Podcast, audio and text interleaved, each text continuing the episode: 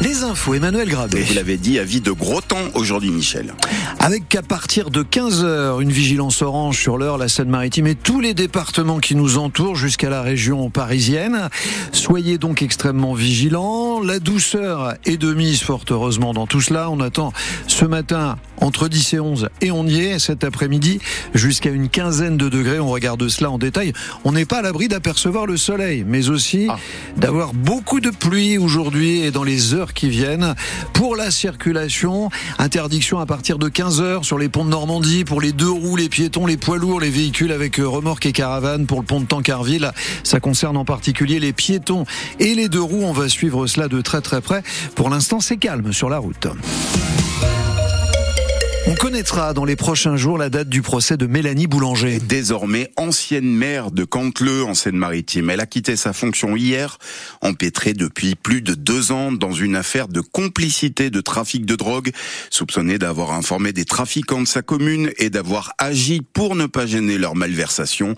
Des accusations qu'elle a toujours niées, Christine Wurtz, mais les répercussions sont telles, dit-elle, qu'elle démissionne pour raison de santé. L'annonce de son renvoi devant le tribunal correctionnel a semble-t-il été le coup de grâce pour Mélanie Boulanger, dont la santé était déjà affaiblie par ses soupçons de complicité de trafic de drogue, explique-t-elle dans un communiqué.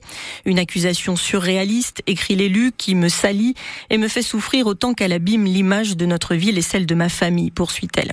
Dénonçant un acharnement judiciaire et médiatique et la grande solitude dans laquelle les services de l'État l'auraient laissé face au trafic de stupéfiants et aux menaces qu'elle a reçues de la part des trafiquants depuis qu'elle est maire de la ville.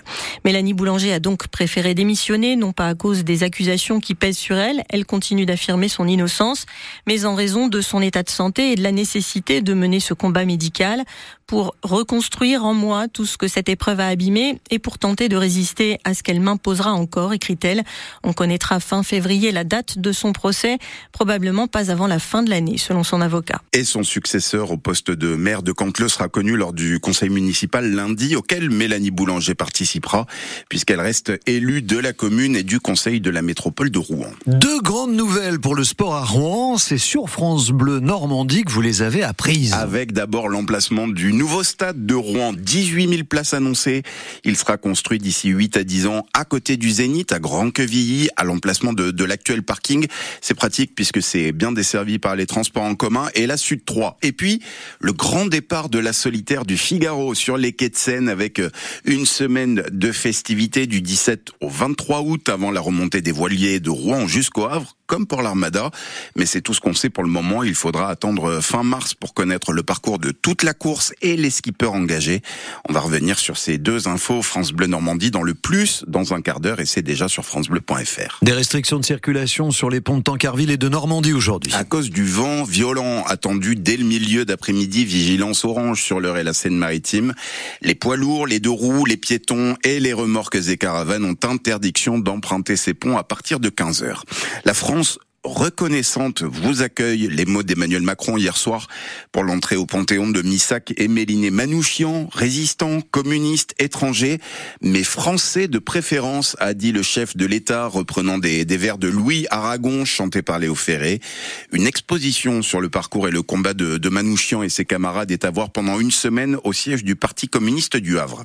Mieux anticiper les pénuries de médicaments, c'est la priorité du ministère de la Santé qui a annoncé hier quelques mesures comme signaler les médicaments manquants aux médecins pour qu'ils prescrivent des alternatives afin qu'on ne se retrouve pas sans solution à la pharmacie. Maîtriser la dette avec des dépenses de fonctionnement qui augmentent plus vite que les recettes, c'est le casse-tête du département de la Seine-Maritime. Qui se réunit en séance plénière aujourd'hui pour définir son rapport d'orientation budgétaire avant le vote du budget en mars.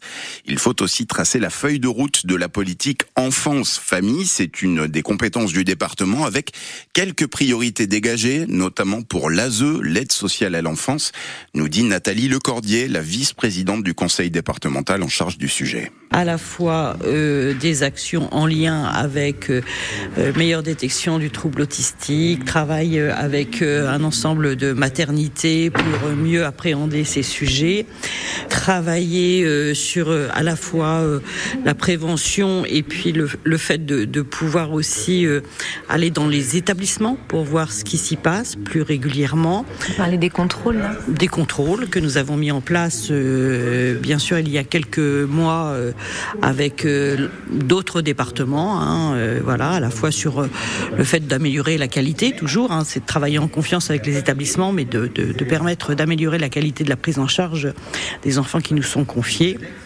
Que ce soit en crèche ou en établissement de l'ASE alors là, on est plutôt sur les établissements de l'ASE, mais la crèche, on, le fait aussi, bien évidemment, euh, voilà, en lien aussi avec l'État. Et tout à l'heure à 8h30, la CGT Protection de l'enfance organise un rassemblement devant le conseil départemental pour dénoncer les mesures non exécutées, la violence dans les foyers et les mauvaises conditions de travail. Et puis c'est aujourd'hui que sont mises en vente les places pour le bal des pipelettes, l'événement qui a rassemblé 3000 personnes chaque année au Havre, qui revient après 6 ans d'absence. Ce sera le 13 avril au Magic Mirrors.